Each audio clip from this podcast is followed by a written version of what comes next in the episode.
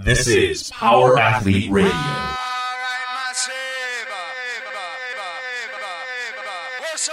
With your hosts, Denny K, Professor Booty, and the Luke Summers. And now, toes forward, hips locked, shoulders set, and retract those scapulars. It's time for some knowledge bombs.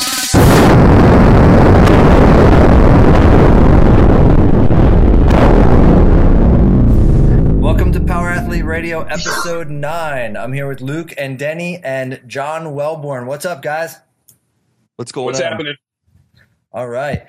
Uh, well, John, first of all, thanks for being on. Um, you know, our listeners appreciate when uh, the man behind the scene gets on and answers some questions. And uh, one of the questions that we wanted to talk to you about was, what is your th- what are your thoughts on the uh, Power Athlete Team Series and um, why Team Series instead of Occupy Strength? Uh, I feel like Occupy was so 2012 that we needed a kind of a fresher challenge.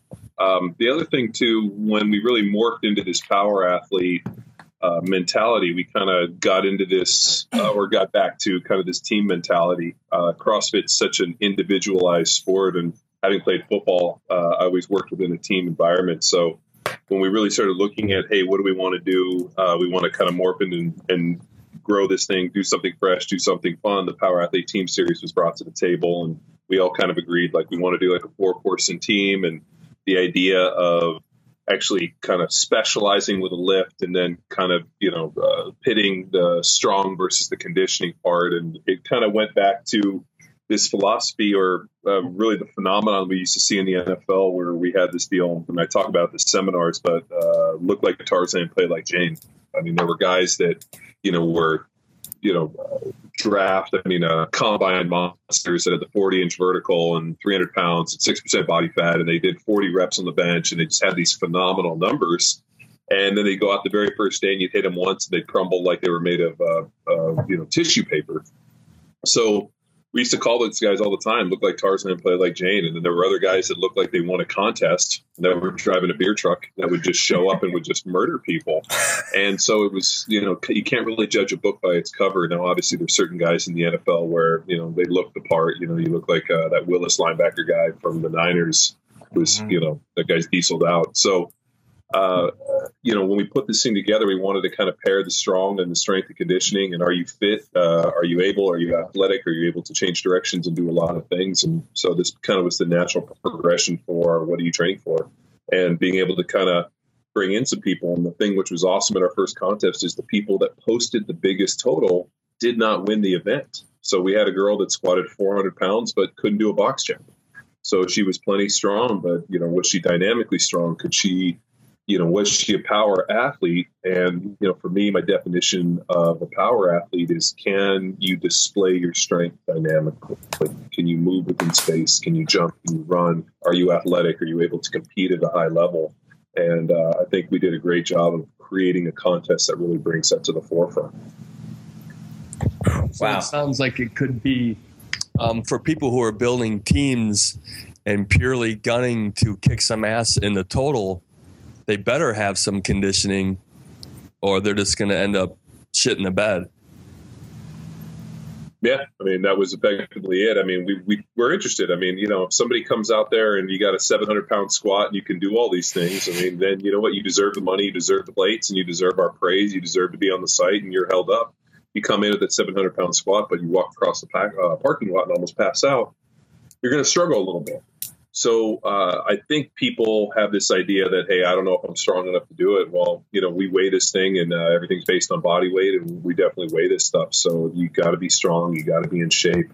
Um, you know, I played with plenty of guys that could bench and lift the world, but you know, couldn't go play play day in day out. That couldn't you know keep hammering and didn't have the conditioning or necessarily the mental toughness to be able to go and do it day out. And you know, those guys didn't get to play. Yeah, it's that pound for pound mentality, or maybe even little big dog or hard hat kind of lunch pail type mentality where you're going to go in, you're going to do the best you can. You don't have to be the biggest, you don't have to be the fastest. You just got to be able to work hard and be a good mover. That's that's exactly what we were looking for out of the the results. So it's gonna be it's the rest of this this whole series is gonna be awesome.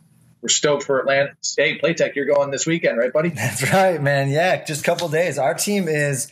I was just telling Denny we're kind of prepared. I, I, like the idea of this new thing. It's almost like um, you know you're you're testing a general athletic prowess, but you're also testing maybe what you could call like positional skill, right? So you've got the squatters, the deadlifters, the pressers, whatever. But then generally, that that that woman who uh, squatted 400 but couldn't do a box jump, she didn't have that general athletic prowess. I think our team is strong. We've got maybe a weak link myself. um, but I mean, I think that uh, I think we're going to do pretty well. I know uh, a couple of teams have just come out of the woodwork, some super teams. So I think it's going to be a great throwdown. We're pretty we're pretty excited, and, and there's no one on my team who's who's going to this competition to have fun. There's no one who's going to lose. We're going with the mindset that we're going to win. We're taking it home.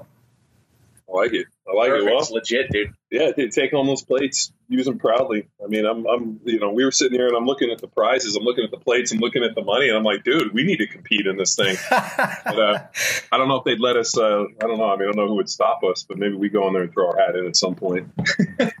Don't do it in Atlanta. Don't do it in Atlanta. yeah, it's gonna Dude. be it's gonna be awesome. It's uh, yeah, I can't wait. Um, I haven't done a CrossFit competition. I mean, outside the Open, but that's not like a real competition in a long time. And this one is just right up our alley. So I think we're What, gonna. what's the open and make believe competition? I mean, it's not. I mean, it's not a make believe competition, John. I think that the Open is is a different environment. I mean, you can set yourself up in your gym. I was talking about this with one of my athletes yesterday, and that you can go to your gym and do the open WODs, but you're doing it against the guys that you compete with every day. When you show up on the field on a weekend with a bunch of strangers, there's something about that that just drives. I don't know, whatever it is, adrenaline, competition mode. At least for me, I know if I walk out. I mean, this is what happened in my in my. And Luke, keep all the bench press comments to yourself. But like when I went to the when I went to the powerlifting meet, you know, I was like, I know how I train when my guys are around, when my coach is yelling at me, when my training part, or when I'm training by myself in my garage because I got to teach that day. But but when there's that environment of other people around, I think it's totally different. And I think most gyms don't set the open up in that way. I think you basically go into your gym with the same people you train day in and day out. So it's it's a it's a practice or a scrimmage instead of going up against the guy that you want to rip his throat out um, type of mentality. At least that's how I think of it. That's not why That's I'm good. I mean, I think that, that's a good mentality. I mean, it's. Uh, I never really thought, and, and I guess it's true. I mean, in terms of like competing against people, but I guess people get pretty ornery, and you're like, you know what, I'm not going to let this person beat me. And uh, I think that's a great mentality for it. I mean, I uh, that's really what we're trying to foster. I mean, uh, like when I really look at uh, what we want to accomplish with CrossFit football, it was never about the workouts. It was never really about the training. It was, uh, you know, this training is effectively sharpening the skills, the tools, the needs of our athletes to be able to go out and effectively use it on the field.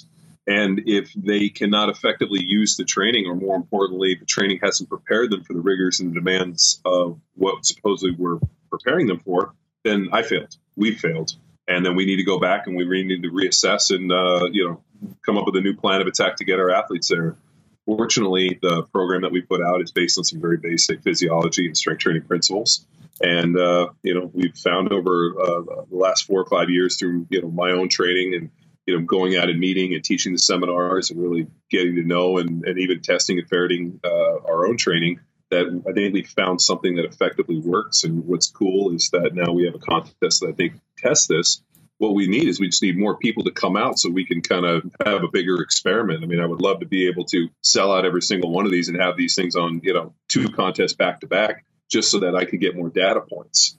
It, you know, and then what's also cool is that people are using different different training styles. I mean, I would love if somebody came to our contest and was like, you know, everybody that wins the contest is doing this guy's training. Well, you know what? We, we might need to look at what that guy's doing. Yeah. And, um, you know, that's what I was really kind of hoping for. I mean, we're just not putting out a contest just to have a contest just so that we can rah rah and beat our chest and say, hey, look at us. Uh, much like the website and the, the posts and really putting out this style of training was kind of a huge sea monkey experiment in a lot of ways. I mean, you know, what's what's a faster way to find out if your program works or not? Give it away for free and get all the data points. And then travel the world meeting all the people that did the stuff at the seminars and hearing the same stories in day out. And it doesn't matter if it was in, you know, the Arctic Circle in Norway or New Zealand or Australia across the world. everybody that did has done the program has gotten very very similar results. I mean, people come up to us and they like look surprised. They're like, "Dude, I got bigger and stronger and faster, and I was able to jump higher. I had more capacity, and I was able to do these things better because of the program." And I always kind of look at it. I'm like, "So what you're telling me is that a program based on lifting heavy weights, uh, moving dynamically, uh, you know, a lot of dynamic pulling, a lot of vertical pulling." Um, you know, a lot of pushes and some smart metabolic conditioning and smart conditioning and sprint work has gotten you stronger. Great. And the diet work help you put on body weight and get you bigger and stronger. Yes, I recover, I sleep better, I feel better. Awesome. So what you're saying is that training smart, training with some, you know, very basic principles that we've stuck to and applying these over a long enough timeline has yielded the response and elicited the responses we're looking for. Yes, I'm like, Roger that. I guess we were on the right track then. I mean, but these are things that we already knew. It's just, it's always good to go meet the people and get the gratification. And I think really where we started with the Occupy and more importantly with this was I got constantly emailed by numerous people being like, you say, what are you training for? Well, give me something to train for come up with a goal. And I'm like, come up with a goal? How am I supposed to come up with a goal? I don't know what you're training for. and so with the Occupy, our deal was, well, if we don't really know where to push you, I mean, I tell people, hey, compete in the open, compete in the CrossFit competition, go clean up at the local CrossFit competition, wear your CrossFit football stuff, um, you know, do a tough mud or do whatever you want to do, whatever you feel that you're able to display your training. Um, and we just we were able to create Occupy, and I think Occupy had a, a, great response for us last year. I just think with the team series, I think people necessarily don't know how to attack it, and I kind of like it. Uh, I like to throw people a curveball. You know, I love putting up the workouts and saying, "Hey, you're going to have to be strong. You're going to have to be good in the basic lifts, but can you come and do this conditioning portion? Can you mix the strength and conditioning?" So, I think it's really hitting home with with our ideals, and I think uh, you know, we'll do some version of this next year and we'll just continue with this because I think we found a sweet spot. I think we just need to refine it. Yeah, I agree. I like the idea of a team uh, team competition because it allows you to get specialists in a lift and it allows you to sort of test your conditioning as a group. Um, and then for you, it gives you guys some ideas about what's working and what programs are working. And so you had mentioned earlier that um, you know, if you found out that every, everyone who wins this event or, or the Occupy event or, or any event says, Hey, I'm doing, you know, so and so's programming, you guys might have to take a look at that. Is there, are you guys collecting those kind of data? Yeah. I mean, at the very first one, uh, you know, we, uh, you know, we talked to Callie at great length and we're like, you know, I want you to hit up the people. I'd love to know, you know, and we'll send out questionnaires here uh, to you know to all the teams and ask them a little bit about their training and what they were doing and how they felt and you know what they felt they could have done better how could they have done uh, you know made a better experience or how they thought they could have improved or you know what their shortcomings were where they missed in their training. And um, you know we'll shoot out some questionnaires and hopefully get some accurate data points and really start kind of putting this thing together. I remember years ago when the crossfit games started in 2007 and even when i was there in 2008 there was this kind of deal like what does the training look like? You know what are the fittest people in the world doing? You know how are they using their training? And you know you can go back and look at opt stuff or even when Khalipa won in 2008 what were those guys doing for their training? And uh, you know, what did it look like? And what's been pretty interesting is those guys are still pretty good um, yeah. you know, they really haven't fallen by the wayside. I mean, it also helps to be 24 years old. So hopefully they have a long, long career in this CrossFit stuff. But what's been pretty amazing is, you know, obviously, uh, I, I, don't specifically know what a lot of those guys do for training, but I'm guessing that they probably do some form of sport specific, and you know that would be obviously the CrossFit movements. There's probably some form of strength template involved in there. I mean, you can't have a guy snatching 300 pounds just uh, occasionally randomly lifting weights. I mean, you know, you got to have some block periodization where you're focusing on strength movements, and then obviously, um, you know, adhering to some of the constantly varied uh, functional movements performed at high intensity kind of model you know, a model which we know, you know, yields that kind of lactic acid threshold training, which causes a, uh, you know, growth hormone response and then potent neuroendocrine response. And by constantly changing the rep schemes and the movements and the, the times and the intensities and, you know, you can hopefully continue to elicit those responses and, you know, hopefully the sleep and the training and the recovery and the protocol and the restoration can help, um, you know, blunt some of the cortisol response because we obviously know constantly training in that you know neurological or physiological dis- or uh, stressful situation causes cortisol response. So it's just kind of interesting. I mean, more so than anything, I mean, I would love to see hormone profiles on a lot of these guys. I mean, how can these guys continually be able to exceed expectations doing this fine, uh, form of high intensity interval training? It's been pretty fascinating too. So um, I know for professional football players, I mean, we trained all year around, and took off very little time, but we really only had 16 to 22 100% max effort games played and you know seven days in between games just be you know you're out there grinding and it's like um, you know you only have so many bullets in the gun. Uh, you know these guys in this CrossFit deal are going out and they're competing almost every single day at such a high level. You know obviously they're not wearing you know 25 pounds worth of gear and having 300 pound gorillas run into them but you know being able to physically perform at such a high level over you know a huge period of uh, amount of time you know, just physiologically. I mean, I'd love to see some muscle biopsies because we know that, you know, obviously to, for success in CrossFit, you got to have conversion of the fast twitch to slow twitch fibers just to be able to be able to do these extended workouts. Where if you look at guys that are very successful in the NFL or sprinters or these kind of high intensity, short duration athletes are definitely going to have a different physiological profile. So, I mean, it just, I think this thing is kind of a really interesting experiment. And I think the place it's been most interesting seen is uh, we're starting to see what it does to the female athlete when you prescribe a high protein, high fat, low carb, or moderate carb diet with uh, lifting heavy weights. Um, you know, this is something we've never really seen where now we have a situation where, you know, bigger, stronger girls are kind of, you know, that's kind of the model that you know, lifting weights is cool, eating a high protein diet is cool. I mean, when when have we ever seen this in society? I mean, before the standard, you know, uh, diet or and nutritional or, or fitness practice for girls has been what a bagel and a smoothie and uh, you know five pound dumbbells for you know because you don't want to get bulky.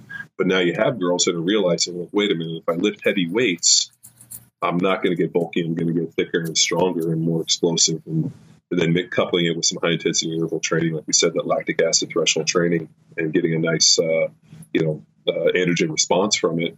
I mean, it's kind of interesting. I mean, I'm, I'm pretty fascinated to see, and especially having two daughters that are 18 months old, I like this mentality. I like this model a lot better than the, than the last one that we just hopefully got away from. Yeah, I couldn't agree more. I have a son, but I I teach at the college and see lots of young women who are, you know, they're exercising, they're trying to be fit, and so they're walking on the treadmill or the elliptical or what have you for an hour at a time, eating absolutely horrible. And when I try to talk some sense into them, I get the response that you guys probably get, which is, um, you know, uh, I don't want to get too big, right? I don't want to be bulky like you, or I don't want to be that girl who doesn't have any boobs or what have you. But but in the last couple of years, CrossFit and the the ancestral lifestyle and paleo lifestyle have really changed the mentality. It's been, I think it's a good thing. I think uh, we're going to see a lot of changes in uh, eating disorders and body dysmorphic uh, uh, ideations in women. Um, I think it's a great thing. And I think also what it uh, identifies is if you do this kind of training that optimizes an, a neuroendocrine or, or endocrinological response in your body, what happens is a sex specific hormonal response. Guys look like, and I hate to use this term because it's not very scientific, but guys look like guys and girls look like girls, right? I mean, like if you go and you lift heavy weights and you do sprint work and you do uh, this high intensity variable training, you most cases, you don't end up looking like an Arnold Schwarzenegger if you're a female. You end up looking curvy. You've got a nice ass. You've got nice legs. I mean, you look like a woman. You just are big and thick and strong, and you can handle your kids like your husband can. And what I see in the guys that do it is they end up looking like they got that nice V shape, broad shoulders. Some of them can see their abs once in a while. I think it's uh, such a cool, like you said, a cool experiment that just optimizes the the evolutionarily based endocrinological response of the sexes. Yeah.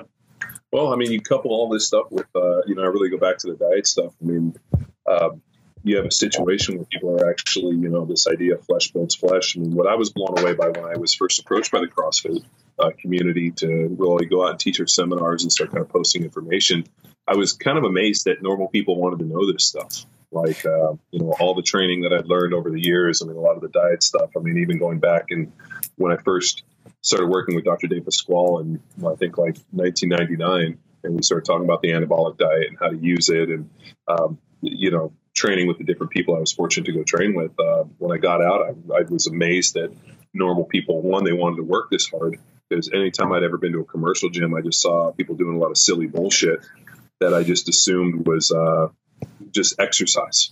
Like I always made this distinction in my brain between training and exercise. Uh, when you train, you train for a goal. Like my goal was, uh, you know, never based on in terms of aesthetics or you know. Uh, I want to be able to. Let me thank God there was no Facebook because then I wouldn't have to see eight thousand pictures of dudes with their shirts off. Um, but this whole idea was is the training that I'm doing today, is the meal that I'm eating, is the sleep that I'm getting, is the recovery, the restoration, the massage, the supplements, the blood testing, is all of those things driving me towards my goal of being better at my given sport. And what's been kind of nice is I think a lot of people really lack that and they miss that. So, you know, they go into the gym, they walk, they do uh, this thing which is called monkey see, monkey do, where if you see somebody else doing something and he looks like he's in better shape than you, then you're going to do it. Uh, we actually to the point where we were training at a commercial gym, we just try to do some stupid stuff just to see, see if we could get people to do it. and it used to work all the time. Um, but it's just it's just kind of a monkey see, monkey or uh, monkey do mentality. Now you have a situation where people are coming in and they're going into gyms that have no mirrors. They're going into training facilities that supposedly are based on performance. Now, what people have figured out is that when you start training for performance, function or form uh, follows it. Yeah. So you meet people all the time. I mean, and this is the one that blew me away when I was way more active in terms of dealing with the initial clients at our gym. And people come in and I'd be like, so, you know, what are your goals? And my favorite one is uh, a girl or lady came into me and she was like, I want to look like a, uh, one of the Olympic gymnast girls. Those girls have the greatest butts. They got great legs. Their backs are muscular and all this. And I was like, okay, how do you think they train? She's like, well, I, I, I don't know. I assume they do gymnastics. I was like, well, do you think that they look that way because of the training, or they look that way so they got into the training, or do you think that they do something else that lets them go that or look that way? And she looked at me and was like, "Well, I, I have no idea." I'm like, "Well, there's a good chance that their bodies and the general physical, uh, you know, perception that you have of them that they all look very similar. I mean, you can look at gymnasts today from, let's say, Russia and different countries, and they all basically have the same general appearance. Mm-hmm. It's kind of like when you look at all like the, uh, you know, uh, uh, like sub 100 kilo Olympic lifters, they all have the same kind of general look. I mean, you look at a, a majority of the Olympic sprinters, the guys that run the 100, they all kind of have the same kind of, you know, obviously Usain Bolt's different, but they all, you know, are, look very, very similar. So it's like, okay, if the demands of the athlete or the demands of the sport kind of pre-select or there's a certain body type or you know obviously here i mean you look at all the offensive linemen in the nfl they're all you know somewhere between six two and six six. I mean some guys are six eight. They're all 290 to 370 pounds. I mean they're all big strong guys. I mean it's just kind of like everything kind of fits. But when i was meeting with this lady um, when I talked to her about what they do in terms of the amount of hours and the training and uh, you know what the girls do for their gymnastics, she had no desire to do that. And she's like, Well, is there any way that I can look like that eating my present diet and walking on the treadmill and doing some yoga? And I was like, No, like that's like that's insanity. I mean, like it, it, just it just blew me away. Or you know, people like the other one that blew me away was, um, you know, we know that there's a difference in muscle. You know, like uh, different types of hypertrophy versus that sarcoplasmic water based versus a kind of a myofibrillar thick dense hypertrophy you know that myofibrillar comes from you know one two three four five reps over 85% heavy weights you know you start looking at a higher volume more of the bodybuilder stuff you start getting that more kind of bulbous sarcoplasmic hypertrophy. I mean that definitely comes from you know a certain rep range a certain percentage. And if you look at some of the best bodybuilders in the world and some of those guys i mean those you know some of those guys bang super heavyweights and those guys bang lightweights but it all kind of branches out. I mean I mean, you can even go back and look at Charlie Francis stuff that he did with Ben Johnson. Charlie Francis just died a couple years ago, but you know, his training with Ben Johnson. I mean, I think before the Olympics, I mean, give or take the drug thing. I mean, Ben Johnson's doing five and six hundred pounds for box squats. You know, ten days out from the Olympic uh, Olympic Games. So, I mean, very explosive, very strong people. So, I mean, at, at the end of the day, the training has to be representative of the goal. And what people I think have effectively found with a lot of this CrossFit and a lot of the training, a lot of these training facilities, strength conditioning places, is that they are now having a goal that you have to train and that they are finally getting the results or they're looking or they're physically feeling the way that they should based on their athletic performance. So it's been kind of an interesting phenomenon and uh, one that I never thought I would see in the general pop. And probably CrossFit's not the general pop, but hopefully it affects the general pop. yeah, I think it is infecting the general population a little bit, slowly at least. Um, it's growing exponentially. Um, awesome. Uh, maybe we, since you mentioned uh, some things about nutrition and sleep.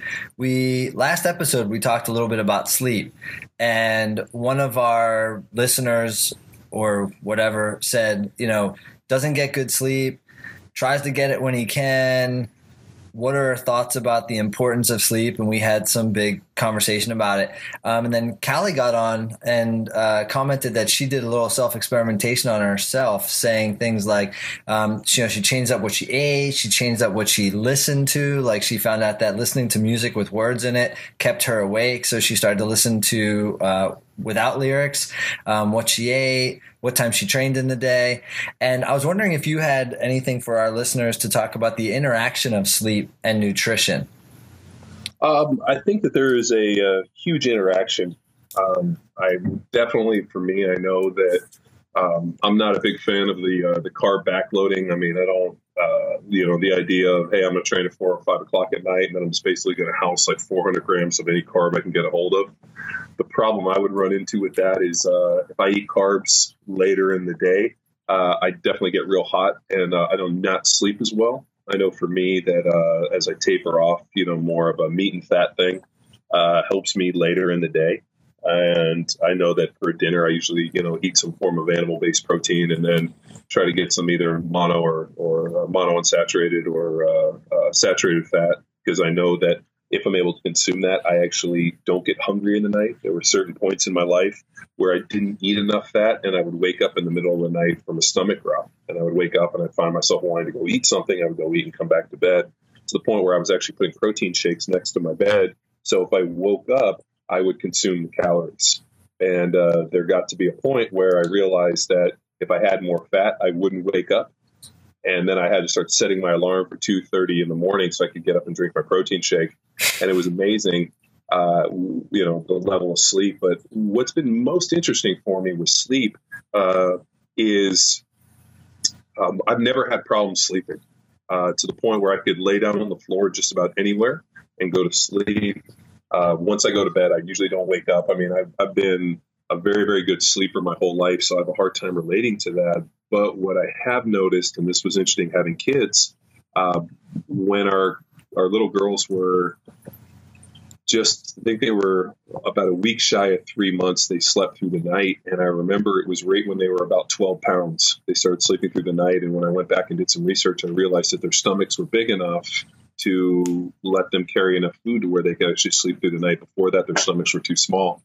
And then we ended up uh, contacting some ladies that came in that were uh, sleep counselors. It was kind of a deal. My wife's like, you know, they have these sleep specialists that come in and they do some sleep training with the kids. And when I went back and did uh, some research, I came to the conclusion that our sleep patterns and our ability to sleep come uh, very early in our life and are actually set when we are babies. So uh, you know, the ability to be able, you know, like especially for your kids and those of you guys that know that have kids, you know, the kid that cries and just keeps crying and the parent runs in there and picks them up and, you know, then you sue them and put them back, opposed to the kids that can actually put themselves back to sleep. And I remember uh, when we were working with the sleep trainers, that was a big deal. Like if a kid cries, you can't go in there.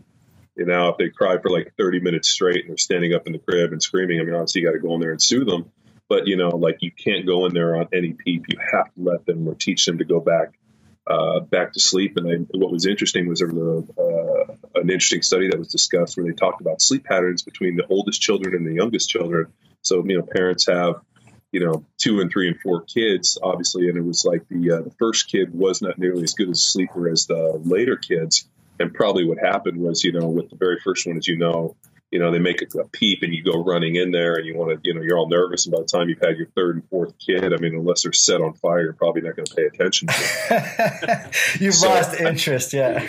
yeah. I mean, so it was interesting when I talked to my mom, I said, you know, mom, when I was little, she's like, actually, uh, um, you know, uh, you slept everywhere just because we had to run carpools. Uh, I didn't have time. Like, you know, you put down for your crib, you shut the door. If you wanted to scream, I was going to let you scream until you got tired just because I didn't have time to go in there and mess with you. And I think as a result, I have really good sleep. My wife is not nearly as good a sleeper, sleeps very light, and has always kind of struggled a little bit. And she was the oldest child. And I, I don't know if that's a syndrome for it, but it was very important for us with our kids to make sure they were good sleepers. Um, I think, uh, you know, there's some sleep cocktails that you can take for, for people. Uh, Dr. Kirk Parsley is a, a, a doc that we do some work with, and he's a, you know, has been on Rob's podcast is a pretty interesting cocktail that a lot of guys use that's got some natural calm in it, some melatonin. Um, we also know sleep is vital for hormones. Uh, we talked a little bit about Dr. Jin's research, and we got to get him on here. And also, Steve, I've, I've, been flaking on getting him in contact with you. But you know, he talked about you know the brain being this this battery that generates heat all uh, that generates heat all day, and then uh, there needs to be a certain point at which that battery you know uh, calms down, is able to cool itself, obviously sleeping within those circadian rhythms. And you know, Dr. Jin's deal was, hey, if you can sleep from 10 to 2, you sleep within your circadian rhythm. If you woke up at 205, 210, you know, that's realistically all your brain needs. Obviously, that's not true for the body. The body needs more physical rest. But being able to really get to sleep, and what I've found for me is that if uh, you know, uh, like I eat a lot of carbs, or a lot of processed stuff. Obviously, I do not sleep nearly as well as when I just kind of taper off the carbs at the end of the day. So, but everybody's different. I mean, I get always asked questions like, what do you think about carb front loading, side loading, back loading? What do you think about fat loading? I mean, everybody's got some magical deal, but uh, when I really look at a lot of these diet prescriptions and whether it's carb backloading or any of these other things, and that's just the book I read recently, um, it just looks like uh, somebody writing a book to kind of and I guess the word is uh, allow people to have their cake and eat it too. Like everybody wants to go to heaven, but nobody wants to die. Um, this idea like, hey, if you do this, you can eat all the bad carbs you want, or you can eat all the, all the crap food you want. Um, you know, that just doesn't make sense. I, I read an article recently where a guy was, you know, giving all this nutritional advice and this is how you should eat and this, and he made no distinction, you know, talking about carbs, no distinction between good carbs and bad carbs we know there are certain carbs that do not cause mass inflammation like others. He also talked about insulin being a digestive hormone, which uh, I thought was completely ludicrous. I mean, we know insulin's a transport hormone. Absolutely. And, um, you know, you just, it, there's just a lot of bullshit out there. And I think people want somebody to co sign off and say, yeah, you can have your cake and eat it too. If you eat completely ketogenic all day, you can train at four o'clock at night, you can go home and eat 400 grams of ice cream or 400 grams uh, or 400 grams of uh, carbohydrates of just ice cream, pizza, cake, whatever you want, and you'll be shredded. Um, I, you know, at what I mean, even if it works, at what point of consuming those foods and the inflammation and the problems for it? So, uh, really, what we're talking about is how do you make a healthier, stronger individual? I'm just not looking, you know, to have you, you know, I, I don't know. It just I, I'm just kind of lost with a lot of this stuff, but at the end of the day, I guess people got to sell books and people got to sell their methodology, and and you know it's not always sexy to tell people that you know uh, you know calories in, calories out. That if you put good stuff in, the car will run better. If I put in high octane gas, the car will will do better. You know, it's like not like saying like, hey, well, if you get your car washed, you can run it on water. It doesn't work that way.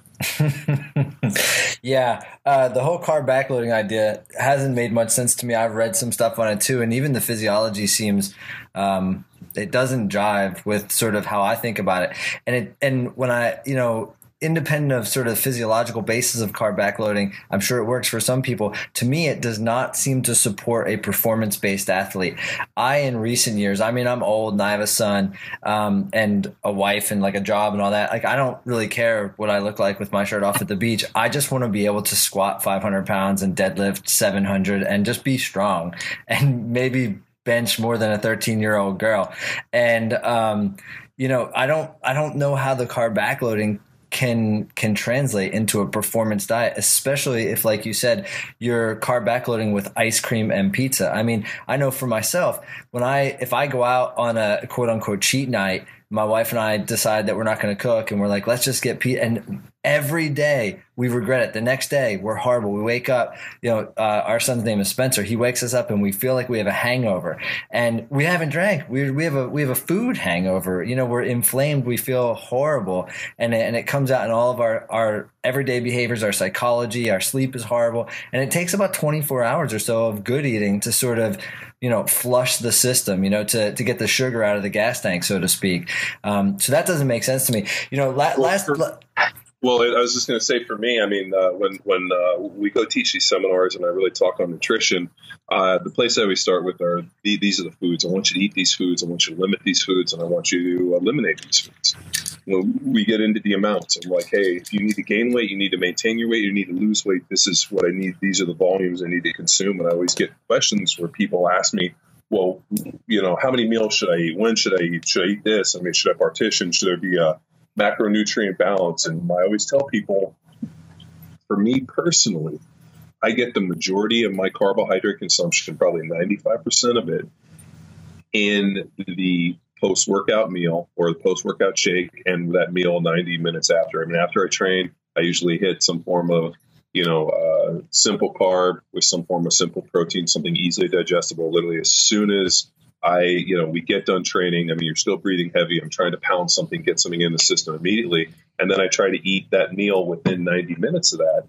And I usually get my entire bulk of carbohydrate in those meals. I mean, obviously, no fat in those meals because know fat slows absorption into the system. But every other meal, usually the meals before and all the meals after, are almost no carb or all protein and fat. And what I've effectively found is that that is how I fuel performance. I mean, when I think about this thing, and realize insulin is a transport hormone that I want to be able to shuttle nutrients into the cells. I need not only those cells to be empty, but I need to be able to make it more advantageous. And just being able to have circulating insulin, um, you know, when uh, you know when cells aren't empty, isn't really of any benefit for me. So the way that I understand it, and I could be completely dead ass wrong, but the way that I was always explained to it, um, you know, was that kind of way. And then you know, when I started working at Dr. Di Pasquale back in, you know, uh, 99, 2000, you know, I, I, started with the anabolic diet and was completely ketogenic for, for five days. And then I would switch over and uh, the amount of food and carbs that I would consume on that weekend, Saturday and Sunday, was almost obscene. I mean, you'd sit down and I would eat like, you know, like four, you know, four huge pizzas, and I would just consume this mass amount of cal- uh, calories, and there was this huge hormonal shake. The problem was, it was extremely hard for me to be able to do the volume of sprinting, running, and conditioning work on a, on a low keto, on a very ketogenic diet. Mm-hmm. So when I talked to Dr. D, I was like, Doc, I'm like, I, I like, I feel charged up come Monday, but by Tuesday or Wednesday, I don't have anything in the gas. I'm just tapped out. And he's like, Well, okay.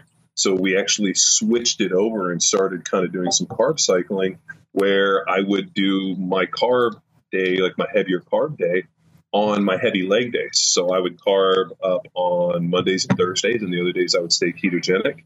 And that worked very well for me. And I remember I ended up uh, getting pretty strong. I, you know, I leaned out, I felt good, I was doing really good. And uh, I actually ended up getting too big. I think at that point I was like 336 uh, was way too big. And I called Dr. D and I was like, dude, I'm way too big. Uh, and he's like, you know, cut cut the food back. I need you to do this. And he ended up slimming me down. I think I played that season at about 310, and I played the best I ever had.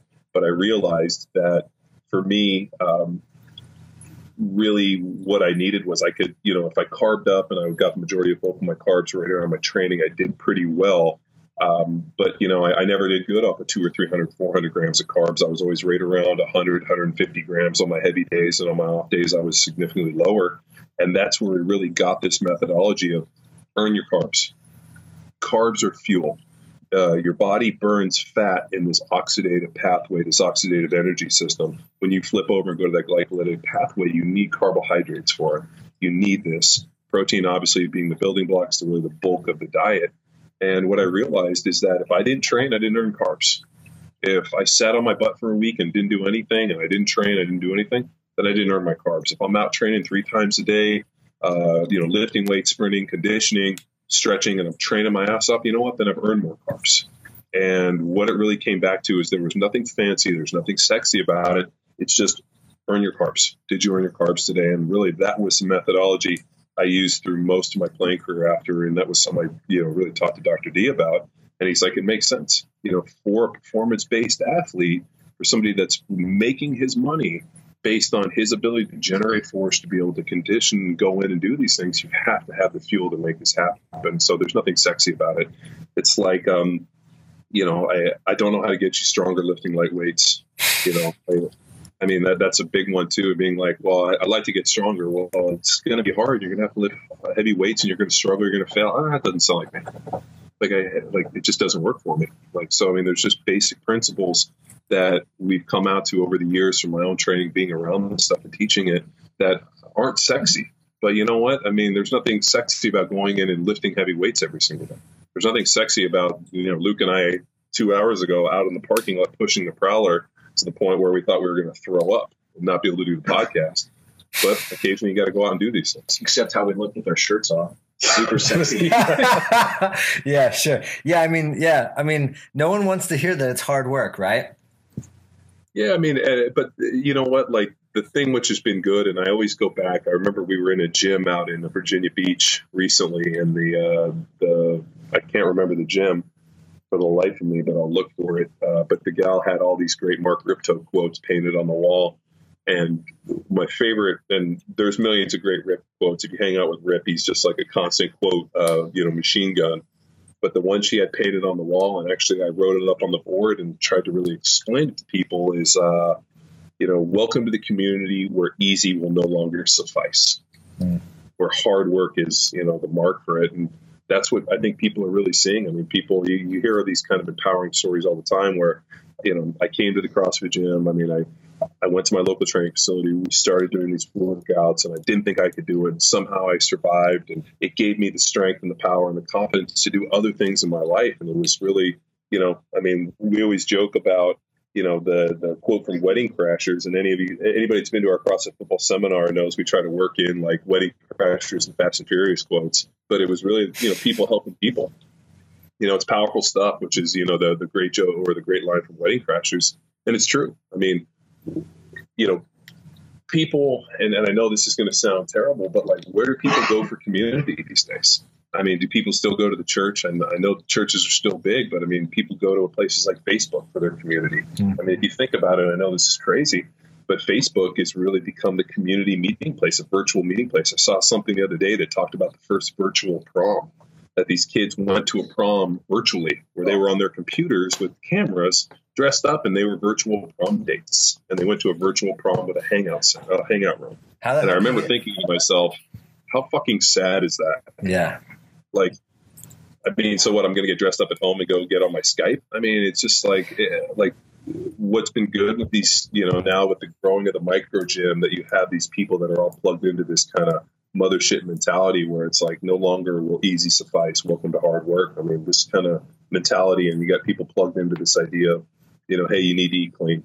That the only health care that you can afford is to go to your local gym, eat a good diet, train your butt off, and live to be long and healthy. Because if you get sick, you're fucked.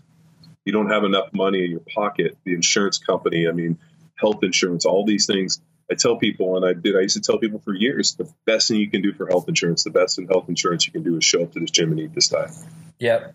That's right. Absolutely. And, and you know, like they say, bad habits are catchy. Good habits are catchy too. What I find in the CrossFit community, CrossFit football community, is that um, you know, if you're around a bunch of people who do good stuff, eat well, train hard, work hard, go every day. I don't feel like squatting today. Go squat, whatever all of a sudden it's yeah this is working and it pays off and i'm really interested um, i'm this summer i'm going to start some research here on sort of the psychology of that mentality because i too am disturbed by the facebook community uh, thing and the idea of a, a virtual prom i mean how in the hell do you get laid at that prom? Prom, you know what I mean? It's like, um, but the idea of people living on on Facebook and not living with people, I think, is another thing that CrossFit has brought out. You know, when I first heard about CrossFit several years ago, I thought, oh, group classes, that's that doesn't seem like me. Within the, the community, and what happens is, and you find this in hunter gatherer tribes all over the, the globe, is that when people are uh, working hard, persevering, um, uh, experiencing extreme conditions, they can do amazing things. And what we're finding in, in just our gym and probably every CrossFit gym across is like you said, you get this grandma who walks in who says, I don't think I can do this. At the end of the workout, she's sweating, breathing heavy, said, Oh my gosh, I can do that. Walks out with a newfound confidence that she can now pick the milk up out of the refrigerator or pick up her grandkids or something like that. I mean, the the psychological um, it's uh, called shared suffering. Yeah, it's yeah. why. Uh, it, well, it's why NFL teams still go to training camp. I mean, uh, everybody in every NFL team shows up in shape. There's no there, training camp is 50 years outdated. There's no reason to go to it. There's no reason to do that level of hitting, and they're trying to pare it back. But what happens is, is you put people into a situation and you put them through hell. You put them in these bad situations. I mean, that's why you know you, if you go down and you look at like uh, all the you know special forces programs from the Navy SEALs uh, on. I mean, every one about those is, you know, can you can you suffer? Uh, can you you know build bonds? I mean, it's just this idea of shared suffering. I mean, uh, it's you know not only are you teaching yourself something, you're teaching others something, and you're really you know building people together. I mean, that was what the whole theory behind basic training was about. I mean, and you know whether you go through BUD/S, I mean, do they really need to do that level to get these guys to operator standpoint? Uh, no, but they do it because they need to know who they can depend on. That there's going to be a terrible situation. I remember um, I played for uh, Tom Cable, who was uh, was the head coach for the Raiders. He was my offensive line coach in college, and uh, he was still is a, uh, a, phenomenal coach, but a complete miserable son of a bitch, and a uh, probably one of the most brutal taskmasters I ever played for uh, things he had us do and the amount of abuse that we took, uh, it, you know, he had a deal where it was like, dude, I'm going to harden you guys to the point that no matter what comes down playing football, you will never bat an eyelash. And I remember when I went to go play in the NFL, nothing I did in the NFL in practice hitting any game, nothing was as hard as what we had done in college uh, playing for Tom Cable. And I remember being out there in the hottest game in NFL history. I mean, it's like 168 degrees in Dallas, September 1st. And, you know, like it was hot. And I remember thinking out there, I'm like, uh, I've already been through these problems. I've already been through this suffering. And we've suffered through these hot days. That's why we were at training camp. And you know, you end up going out, we end up winning that game, and people ask us, and it's like, yeah, it was it was terrible, but you know what? I mean, every day was terrible.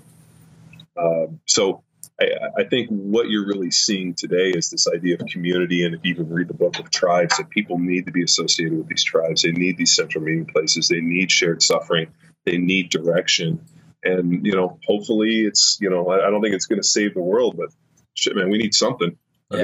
mean, you know, if you look at the, uh, you know, political weather, I mean, this, uh, like, I, I, you know, just, we're in, uh, you know, these are interesting times. I mean, it's a it's a scary time. It's a it's a great time, but I mean, you know, you, you look around and you know, if you if you watch the news, you almost get like a sick feeling in your stomach, almost thinking like, what's next? Yeah, yeah, yeah, it's true. Um, hey, Denny, do we have any questions that these guys can answer?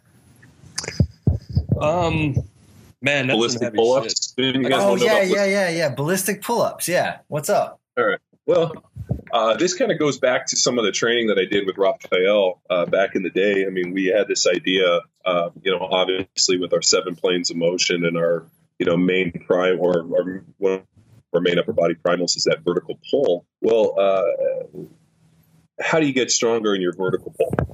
I mean, uh, if you think about, is there a way to do some form of dynamic loading? I mean, obviously, if you look back at some of the Russian stuff and even the West Side with the max effort dynamic effort, how do you figure out some dynamic pull? I mean, a lot of people will do, you know, fast explosive lat pull downs. Um, you know, obviously in the CrossFit deal, what do you end up using? You end up using a violent hip extension to create some form of uh, dynamic vertical displacement. But the problem is, what are you really using? You're using centrifugal force. You're using, uh, you know, your that that violent kick. So when we talked about being able to do, uh, obviously we do a ton of weighted pull-ups, but what about being able to do a vertical pull faster? And so we would uh, um, you know, obviously do timed reps and we'd be like, okay, how fast can you do 15 pull-ups? Which obviously there are a lot of people in the CrossFit community that do that, but they do it with a kip. And anytime you ever watch people do a strict pull-up, it's always very slow and controlled. And I was always kind of like a little interested when I once saw people doing a lot of kipping pull-ups. Um, they were very different than how I ever did a kip. So for me, I always looked at just a vertical pull, push pull mentality, almost looking at like the bar as um, like think about a lat pull down. Like you get into the lat and you actually pull the the uh, the bar straight down. Um, when I look at doing a pull up, I look at the mentality as I'm going to grab the bar and I'm going to try to pull the bar down as fast and as hard as I can to my chest. There was no big open arm, and I probably don't have the flexibility to do a lot of these kipping pull ups that I see people do with this massive gymnastics kip. And then I remember uh, I was always pretty good. I could do, you know, 25, you know, pretty good dead hang pull ups and, you know, could do, you know, 10 pull ups at 95 pounds between my waist. I was always pretty good. Somebody showed me how to do a butterfly kip, and all of a sudden I jump up and I do like 38 uh, kip or butterfly kipping pull ups in a row. I came down and was like, wait a minute, if I can do 38 of them at over 300 pounds, I probably shouldn't be doing these things. This isn't fair. Now, obviously, it's a great tool if you're going into a do a CrossFit workout where you're competing and you need to do faster pull ups. But at the end of the day, I'm looking as the vertical pull as the ability to create a stronger, more stable shoulder girdle, upper body platform to be able to put a heavy bar on my back. So, obviously, the kipping pull up doesn't always, or the, the with the big gymnastics kips didn't really play into that. More of my push and pull. I think they used to call it a frog kip. You still watch Andy Sakamoto do them, which was the way that I kind of always thought about doing them myself. So just the dynamic pull up was how do you still pull dynamically? How do you pull as hard and as fast as you can without using your legs? So it's just a different, you know, kind of deal. It's a different kind of take on this whole, uh, uh, you know, vertical pull and that's really just the basis of the ballistic pull up. And the caveat to that, or the catch is, you know, the, point is to keep a neutral shoulder girdle, not to get speed in your pull up by compromising your shoulders, elevating, protracting, internally rotating, like some of the ugly stuff we see on uh, undeveloped shoulder girdle strength or unstable shoulders. Yeah, so I mean, it makes sense, right? Because, like you said, uh, a weighted pull up or even a, just a strict pull up, usually when people do it, it's slow. And especially a max effort weighted pull up, if you're doing a one rep max weighted pull up, it's probably not going to be fast. So it, it kind of it reminded me when I saw it of sort of the West Side dynamic uh, max effort sort of split, where this was you something where you've just got body weight, which is probably you know between 50 and 80 percent of your one rep max or something. And so like boom you're real fast up um, individual reps. So you're not cycling. You're making sure that shoulder girdle is staying real solid and, and safe. Yeah they, they were killer though. I did that workout and i was like wow this is this is different. it's it's just another wrinkle. I mean we're always kind of trying to play with stuff. I mean i I, if you go back and you read a lot of the Russian texts and you read a lot of the uh, original things that Zatsiorsky and Verkhoshansky wrote, they talked about this kind of you know method. Obviously, the uh, most effective method for building strength and muscle was the max effort method, which was you know uh, basically getting that body, those neuromuscular uh, pathways, and you know those muscle fibers, everything to really fatigue. And what they said is that the strength and all the size and everything was built within those last reps to failure. That it was better you know, if you're going in and lifting a five RM, it's better to find your four and a half than your six RM. Hmm. You know, and it was this kind of idea that, you know, that last rep, and even if you look at the old Arnold quotes, he's like, you know, the, you know, the, the fourth and fifth rep that you barely get, those last two reps are the most important ones that the first, you know, one, two, and three were just fatiguing you to the point where it's breaking things down to allow you to make gains on that fourth and fifth rep. I mean, that that was really kind of has always been kind of that mentality. And then all of a sudden, and then you get into the kind of the dynamic loading, which was anywhere from, you know, let's say 30 to 50% of your 1RM, and you were basically moving as fast as you can. Uh, you know, that there was this idea that, you know, that that the body, you know, is able to generate force and that that speed builds strength. And then that, and then obviously the repetition method, which would be uh, max set of reps to failure. And if you watch some of the things that we do, like the other day, we pulled a heavy five for the deadlift we did a drop set at 80% of that 5RM for max reps. um, similar kind of you know max effort mixed with that repetition method. So you know uh, we, if you notice, we use a kind of a couple different methodologies with the training. We realize that the unadapted, untrained, very fresh central nervous system of a beginner works in a linear progression. We can linearly, linearly progress the strength, you know, with no periodization, nothing, just basically keeping, you know, a volume similar and then just increasing tonnage and intensity by adding weight. And then when we get into that kind of a mix with the collegiate program, you start seeing kind of a blending of the two. And then we get into the advanced, you get into kind of a little bit more of, uh, you know, kind of that max effort stuff where, you know, yeah, we, like to lift heavy weights. I mean, I uh, uh, I've never been a huge fan of classic periodization where we're going to test a one RM and then for nine weeks we're going to lift off of these percentages. And the reason being and is I just got fooled with the percentages so many times by, by training with different people. I mean, I would come in, lift a 1RM, somebody else would lift a 1RM, and then he would train at 80%, and I would train at 80%. And he obviously could have gone heavier where I needed to go lighter. And when you go and even look at some of, um, you know, uh, work, he talked about, you know, uh, he actually drew a picture of three waves and uh, he showed like a little tiny wave. And he was like, this guy, this little wave is Naim, who was his, you know, top lifter. The, uh, um, I can't remember his name, but he was the, the, the little short guy. Um, he's like, you know, he would test his one RM and he would do his drop sets for doubles within 95% of his one RM. So he had a little wave and then he showed his medium lifter, which was a medium wave. He would do drop sets at 90%. And then he showed the big wave, which was his big lifters. They would do their drop sets at 85% and he realized that you know the smaller lifters could recover faster, and there was just kind of this periodization of you know not really periodization anyway, but he understood that certain people could handle certain percentages. And when, when we went and tested percentages, you know, I mean, we've seen people that have blown the Prilepin's chart out of the water. I think Prilepin's chart's a great place to start. Uh, you know, but you also have to remember that that was a huge cross section of elite Olympic lifters where they, you know, timed their reps and said, okay, you know what, if you can lift 0.8 meters per second, then, you know, this is how it goes. And they had a very select criteria. I mean, we've definitely seen people come in and, you know, give me seven, eight, nine, 10 reps at their 90%. And, you know, is it that their body's able to handle the volume or is that not really their accurate 1RM? And so uh, what I realize is when we did a lot of this training. The only training and the only percentages that I really trusted, and this came out of us doing uh, uh, some Bulgarian training, were the ones that we did that day. Yeah. That I would go in and test a 1RM, and then I'd follow this classic periodization for nine weeks. And there was a point in there where all of a sudden the weights started getting really light.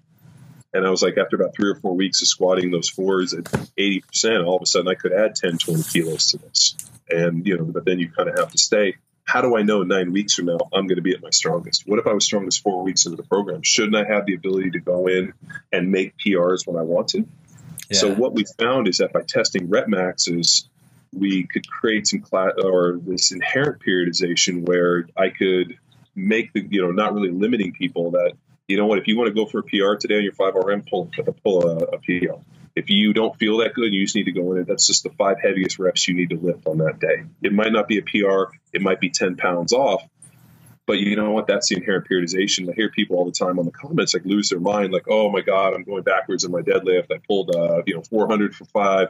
Now I only pulled 385 for five. And like they're like losing their mind. And I'm always like, relax, young one. Like, like I like I, I like you almost feel like Obi Wan or you know Yoda a little bit, where you're like, settle your jets realize like we're in this fight. Like you guys, it's kind of that deal from Colors. You know, the uh, the bull looks at the big bull and says, "Hey, let's run down there and fuck one of those cows," and the big bull looks at him and yeah. says, "Walk down there and fuck them all." Yeah. Like we're staying. This just isn't one day for us. This is years in the making. Like I'm not basing my performance off of what I can do each day. I'm basing my performance on on a longer timeline. That's where I tell people like you can't jump in and do a program for just a week you can't cafeteria CrossFit where you just pick and choose what you want to do. You have to follow a program. I just got an email from a guy that, you know, has been, been training three and a half years and he listed 10 different programs. I started doing CrossFit main side and then I, I did strength bias. And then from there, I went and I joined my Olympic lifting team and I was lifting trained there. And then I went to do outlaw program. And from there, I went to the Texas method. And then I was, I mean, like the guy listed all these programs. And I'm like, how long has this guy been training? Like how would he know if any of these things worked and then he gets into this whole deal where he goes well should i you know should i take some rest days and i was like what are you training like yeah are, are, you trained to be Rich Froning? Are you trained to be an Olympic lifter? Like, what's your goal? Like, um, you know, I found a detraining effect after about seven days. So, I mean, there's a, a, program that I wrote on CrossFit football. I think it was like Jaeger Bombs in Pound Town, where I listed this template that I did on my vacation. Where if I wasn't going to be able to train for, like, let's say, uh, seven days we were going away, I had this basic two day template that as long as I followed that, I could maintain my strength because I knew I had a detraining effect after seven days. And if I was drinking for more than three or four days in a row, I went even faster. Mm-hmm. Um, you know, and I knew I needed to get my butt in the gym and get and do something, stretch, warm up, and at least go lift some weights just to keep that physiological fire. I mean, think about this: if you take two weeks off, that first set of lifting feels heavy. You do that same weight the neck, or you do that same weight on the next set, it's significantly lighter. The body has that intra and intermuscular coordination, and it loses that stuff. So you have to be diligent, but you can't hammer yourself so bad that you're destroying the training effect. You know, I mean, people talk a lot about super compensation, and I've read things that are conflicting, and you know, it makes sense. But you know, there's also why do you have to do that? Like, why do you have to punish yourself so bad and take off to get back up when you can kind of continually climb the mountain, almost like Mount Everest? Yeah, yeah, I think uh, one of the things that happens on the boards, and you mentioned, you know, the, the the the people who post and say, "Oh, last week I got a five rep max at this, and I couldn't do it this week," is when you're new, uh, PRs come all the time, right? Every week yeah, you're PR. Yeah, I know. I feel you. Um, but I mean, you know, I think also one of the thing that one of the things that's important to note is this idea of what, what I call a daily training max. I think Zatsiorsky called it like TZM or something like that. But um, and I recently did a little uh, stint of squatting every day. I was leading up to this powerlifting meet, and I I just I wanted to squat heavier than I had, and I hadn't been squatting a lot, and uh, just kind of told myself that I'm going to do it every day. But it was all everything I did was based off a daily max. So I, I you know wasn't off my one rep max, and I had an effect kind of like what you said. You know, maybe four weeks in, you're you're trying, and that's what happened. About two thirds of the way in, I went for a max and I PR'd, and it and I had been squatting every day for 12 days straight, and now I just hit a PR, and it was just because I just because I had gotten stronger from working from those daily percentages as opposed and, and like sort of I think of it in, a, in like a line graph. You know, if you do a, a, a nine week periodization, you get a one rep max, you base all the percentages off of that. There's no variability in that line. It's just a kind of a straight line that's going up, presumably. And what sure. I feel like when you're doing sort of this daily maxes is that you know, on a day when you're feeling it, you're feeling it, go for it. And that's how I read the CFFB programming. Yeah, and, and that's what it's, it's all based on. The idea is that how do you effectively program for 30,000 people you've never met? Because we have all different shapes and sizes. We have different nervous systems. We have different. We're all these unique, very different organisms that have a different training background, a different history. I mean, when we did a deal where we uh, did a lot of actually, we squatted every day very similar. It was worked up to a one RM and a push, a pull, and a press. It was a push, yeah, push, pull, and a squat every day. And I think I squatted between 550 and 600 for 18 days in a row uh, singles, and then I did drops. And I mean, I was uh, some of the, the best squatting I've done. I mean, just the rep, rep or the the repetition, the uh, you know the movement pattern. It like the only word I could think of is greased. It just everything looked smooth. It felt good, um, and it just was uh, very very good for us. The problem is, is that there's very very few people that can handle that amount of volume over an extended period of time. And to really do it, you need to be not only sleeping right, you need to be eating right, you need to be, you know, obviously massage, restoration, contrast. I mean, a lot of things, supplements. I mean, whatever you need to do to survive it. And then at the end of the day, why are you doing it? Uh, the guy, you know, we did it as a group with a lot of the guys, and I mean, uh, guys were coming apart at the seams. And when you go back and you look at what did their training volume look like? What did you do building up to this? You know, Luke and I did very well. I mean, but Luke was a college football player. We'd been training like this our whole lives. You take Ben, who had been a soccer player who's good at volume, this much intensity completely derailed him. Nate, who was uh, you know got into lifting weights early at like 20 or later at 26, completely came apart at the seams. So uh, like I really went back and you really when you go look at like even you know Mike Yessis or Dr. Yessis' work or you know some of those early Russian texts, they really talk about uh, you know, developing the athletes at a certain age, being able to build those neuromuscular pathways, be able to create those energy systems, be able to create those stressors before a certain age that becomes the foundation in which things are built on. and that was a great talk that I had with uh, Dr. Romanov when I, you know, when I was my wife was pregnant. You know, what kind of things do we need to work on with the babies? And his big thing was uh, work to train their grip. You know, we, um, you know, that's like a big thing for us. So I mean, we started you know, the girl squeezing the fingers, and now to the point where I can carry them around the house where they just hold on to my fingers and I can, you know, they hold on for as long as they want. But, uh, you know, a lot of these things, uh, you know, start at a very early age. And I, I think what's difficult for some people with the CrossFit stuff is, you know, they come in, they want to train, they see like the Rich Fronings and Annie Thorisdottirs and a lot of these athletes doing incredible things, and they think, well, hey, I want to do it, I want to compete in this. And you're like, so what, you know, we ask people all the time, like, what did you do building up to this? Well, I've never really lifted weights. And so you're finding weights at 30 years old. Like I, uh, I'm not going to squash your dreams, but I, I mean, get in there and train your butts off. But I'm fairly confident that you're not going to beat Rich Froning at the CrossFit Games next year. Thanks you know, for, blow, thanks for blowing know, up my dreams, John. I, am I'm a dude. I'm a realist. I, I, mean, dude, I, I, played in the NFL where things were as harsh and as real as you could ever imagine. I mean, I remember sitting there and like them being like telling guys, being like, I don't think you can do it, and handing them their pink slip and being like, uh, drop your playbook off. I mean, I watched that for years. You know, I watched guys get cut on the practice field fucking up a play. I, I, was sitting in a meeting and a guy couldn't know it, and literally the guy they, they were like, "Dude, go, you're out of here. Uh, if you can't learn the plays, we don't need you on this team." I mean, I played in a very, very real place where it was not sugar coated. There was no hand holding. You were expected to do a job. You were paid good money for it. If you could not do the job, there was a thousand guys standing behind you that would literally cut off their right hand to do that job. Yeah. So, you know, part of the problem I run into, especially in a commercial gym, and I think why these guys kind of push me into the back room is because, uh, I mean, I'm, I'm not good at stroking egos or, or, or filling people full of lies. And uh, they're always like, dude, you got to, like, uh, I'm sorry. Like, if, you know, like if somebody comes in and they're not a good mover or they're not strong, I'm not going to sit there and, and, sugarcoat it and tell them that they're good when they're not. Like, I just don't work that way. And, uh, you know, too many hits to the head have obviously destroyed my emotional intelligence.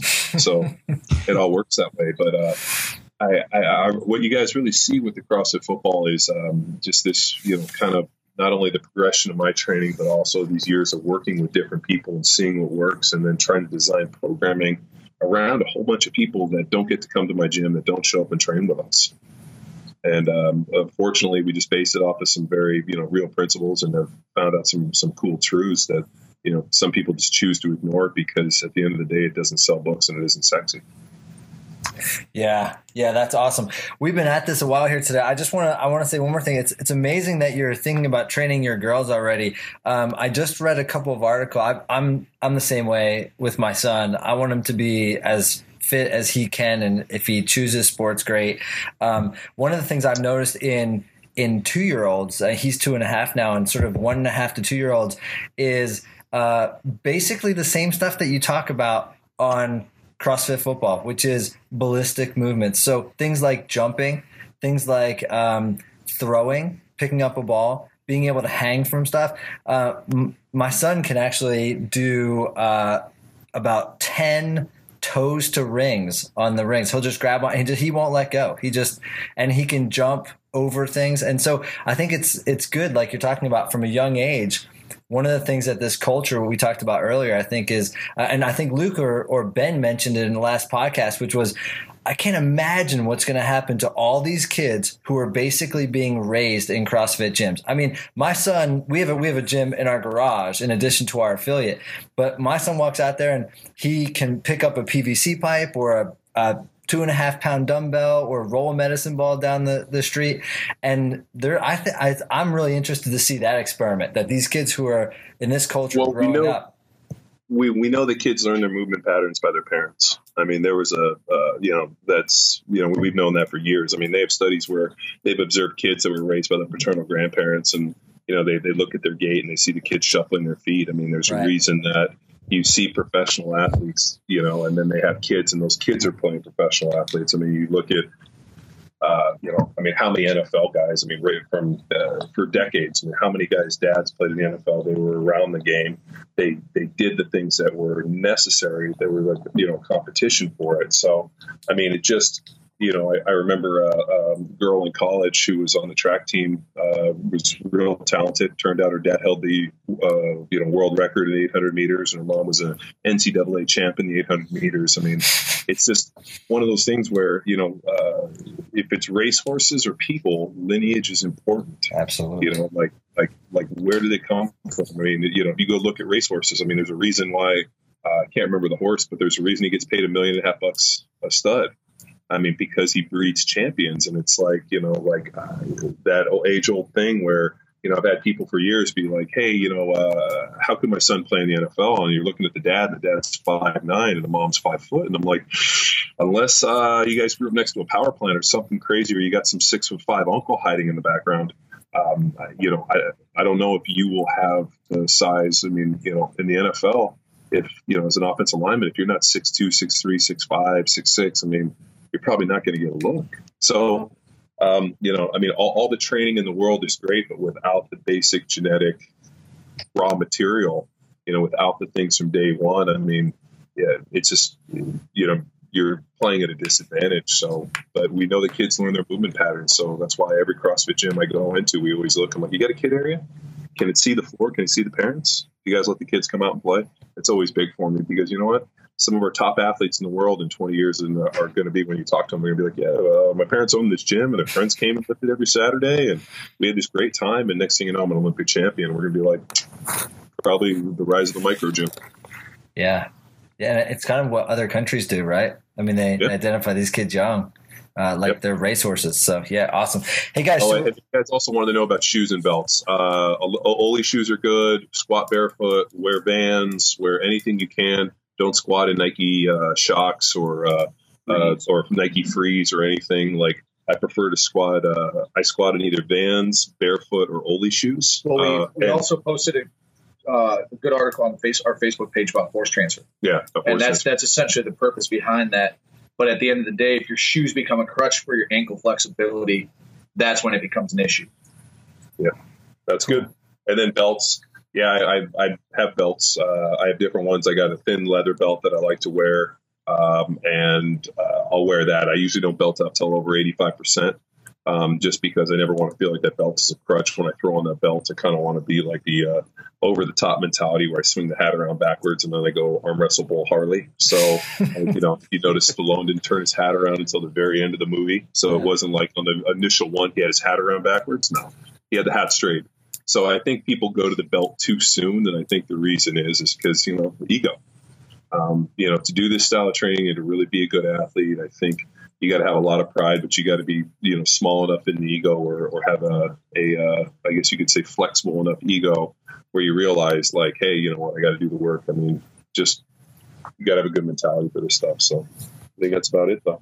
Sorry, sorry. I, am not a talker. I, I, don't mean to talk this much. I'm sorry. Uh, you, you, you're not telling me on that one. no, this has been awesome. I think we should probably call it though, because we're at over an hour here. Um, okay. So yeah, thanks guys. Uh, I guess Power Athlete is out. Thanks guys. See ya. See ya. Thanks a lot.